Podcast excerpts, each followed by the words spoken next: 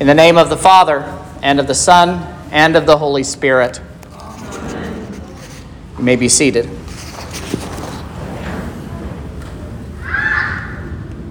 When Jesus received the sour wine, he said, It is finished. And he bowed his head and gave up his spirit. This is the second to last word that Jesus spoke from the cross, the last one we hear from the evangelist St. John.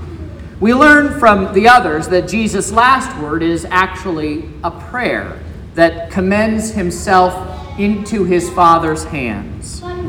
With that word, Jesus teaches us a beautiful prayer to say before we go to sleep, reminding us that when we die, death is nothing but a sleep from which one day he will awaken us at his coming. But we'll save that for another time.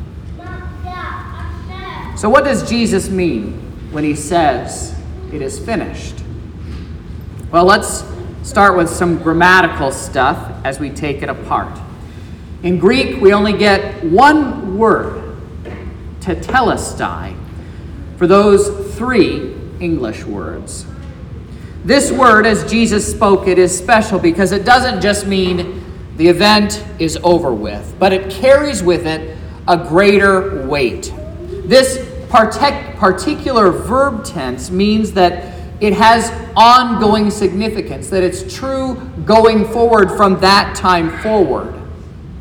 I usually like to think of it like this that if you were to drop a stone in the middle of a still pond, out from where the stone fell in, the water would ripple out in every direction. Not a bit of the surface of the pond would be left undisturbed. This is important because it helps us understand what happened to the faithful, stretching all the way back into the Old Testament, even back to Adam and Eve. Some suppose that God had designated a special place for the Old Testament faithful to go when they died, and that Christ had to appear and die and rise again and, and then rescue them out of that place. Thus, the doctrine of purgatory was born. It became a holding place for those who died in the faith, but the New Testament is clear on this point that Abraham, even during the life and ministry of Jesus, is alive in heaven. Jesus portrays him thus in the parable of the rich man and Lazarus. We know that Moses is also alive and in heaven because he appears with Elijah at the transfiguration of Jesus. Now, Elijah, he's a little bit of a cheater because he did not taste death. Neither did Jesus' ancestor Enoch. Not one of those two men actually faced death. Jesus even says that when Moses writes about God being the God of Abraham, Isaac, and Jacob, we heard that just a few weeks ago, it shows that these men are actually alive. He says, God is the God of the living, not the God of the dead. But you might say then, well, weren't all of these people just simply saved through the Old Testament sacrifices? The answer to that question is found in Hebrews 10, verse 4, which says this It is impossible for the blood of bulls and goats to take away sins. So then, what was the point of the countless gallons of blood that were shed over generations of Jewish sacrifices. Was all of that simply just a show? Well, those sacrifices did play an important role in the life of Israel. They served to point the people of Israel forward to the time when Jesus would come. Those sacrifices showed that the only way to atone for sin was by a death that the shedding of blood was necessary for the forgiveness of sins. This, by the way, is why the Israelites in the Old Testament were not allowed to consume any of the blood of the animals that they either sacrificed or that they cooked and ate at home. He says, The life is in the blood. Thus, when Jesus says, It is finished.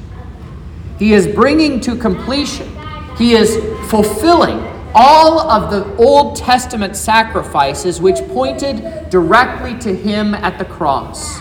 From the first lamb that was slain by God Himself in the Garden of Eden to clothe Adam and Eve in their naked shame, all the way up to the sacrifices that remained even during His lifetime.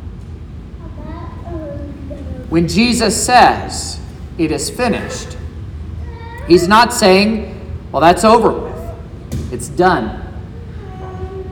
What He means is that it's consummated, it's fulfilled, it's brought to perfection.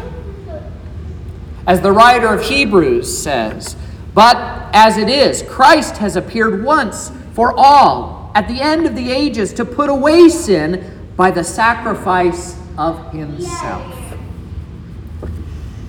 Jesus' sacrifice brings to completion all of the Old Testament sacrifices. All of the rites of the Old Testament are fulfilled in him.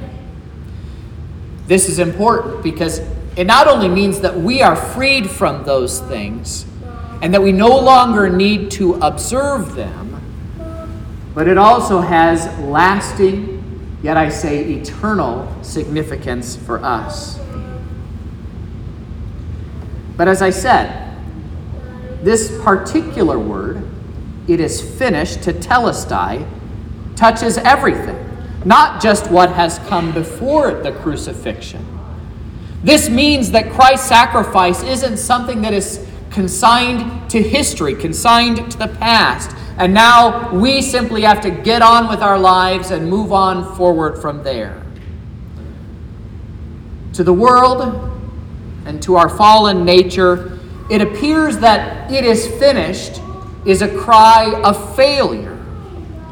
For they are hanging between two dead thieves it appears that Jesus is finished. To the casual observer, this is not completion, but it is utter failure. It is the end of all the grand hopes and promises that Christ made.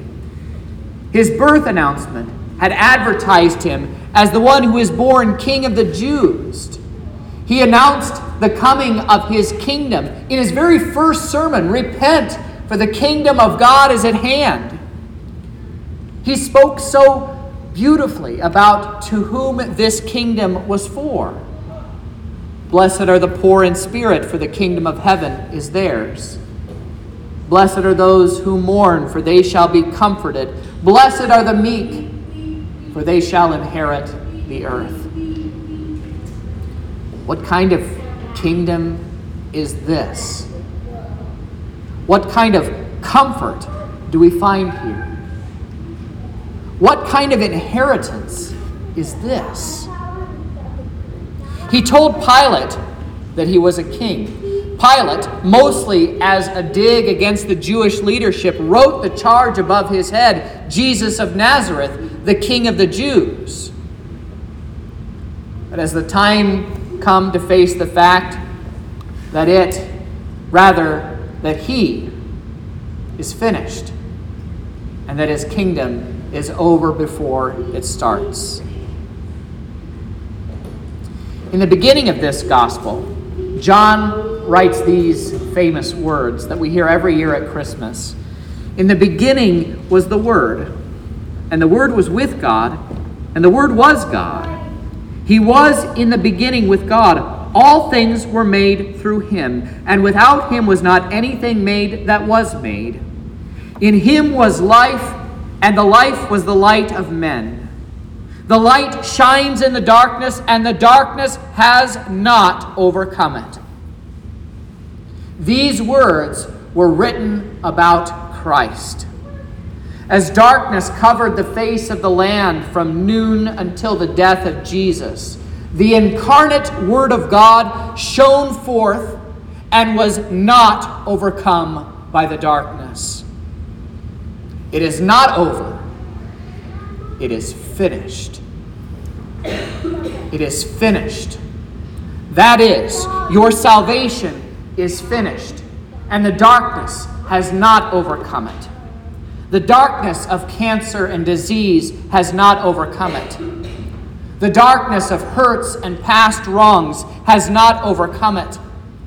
The darkness of this world's assault on the truth has not overcome it. The darkness of sin and death has not overcome it. In this, the dying life of our Lord Jesus, we find the light of men. But the darkness did not, has not, and will not overcome it. When Jesus says that it is finished, that means that there is nothing more to be done that is needed to bring you into his kingdom. He has done it. He has reconciled you to God the Father, and he has given you both his life and his light. And that light throws its bright beams on your path that you may indeed see clearly what kind of kingdom, what comfort, what inheritance is yours. We heard earlier that his is not an earthly kingdom that will rise and fall with the passage of time. His comfort is the kind that passes all human understanding, knowing that though God has told you that you will face tribulation in this world, but that he has also told you, and yet I have overcome the world. In fact, John adds that by his death, Jesus has overcome the world, and he says, by our faith, we have also overcome the world, and the victory is ours. The last thing is this cross our inheritance? You better believe that it is. A disciple is not above his master, but will be like his master in every way. St. Paul tells us the Spirit bears witness with our spirit that we are children of God, and if children, then heirs, heirs of God and fellow heirs with Christ, provided we suffer with him, in order that we may be glorified with him.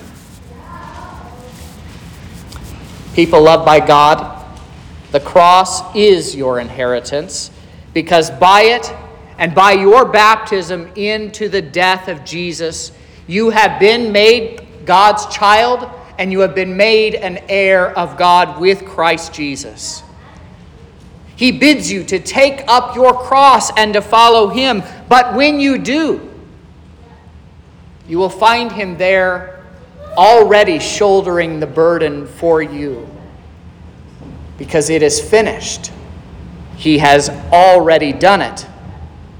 Your salvation is finished now and forevermore, for He has done it. It is finished. In Jesus' name. And now the peace of God, which passes all understanding, keep your hearts and minds through faith in Christ Jesus our Lord.